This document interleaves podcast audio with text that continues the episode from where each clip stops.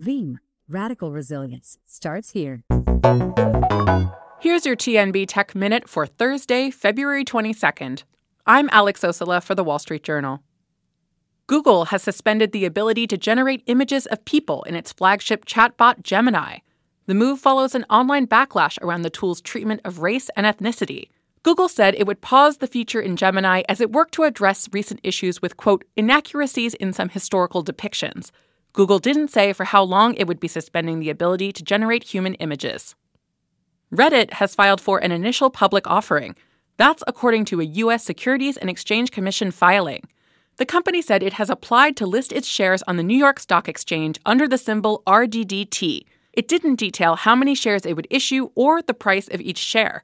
Reddit filed confidentially for an IPO in late 2021. And we exclusively report that Vice Media says it will stop publishing content on Vice.com and plans to cut hundreds of jobs. The move follows a failed effort by owner Fortress Investment Group to sell the digital publisher and its brands. In an internal memo reviewed by the Wall Street Journal, CEO Bruce Dixon said that it was no longer cost effective for the company to distribute its content on Vice.com, but that it could partner with established media companies. For a deeper dive into what's happening in tech, check out Friday's Tech News Briefing podcast. Build a stronger future with Veeam, the global leader in data protection and ransomware recovery. Protect and restore any workload, anywhere, anytime, instantly, and get comprehensive recovery and tailored solutions that scale with you. Visit VEEAM.com to learn more. Veeam, radical resilience starts here.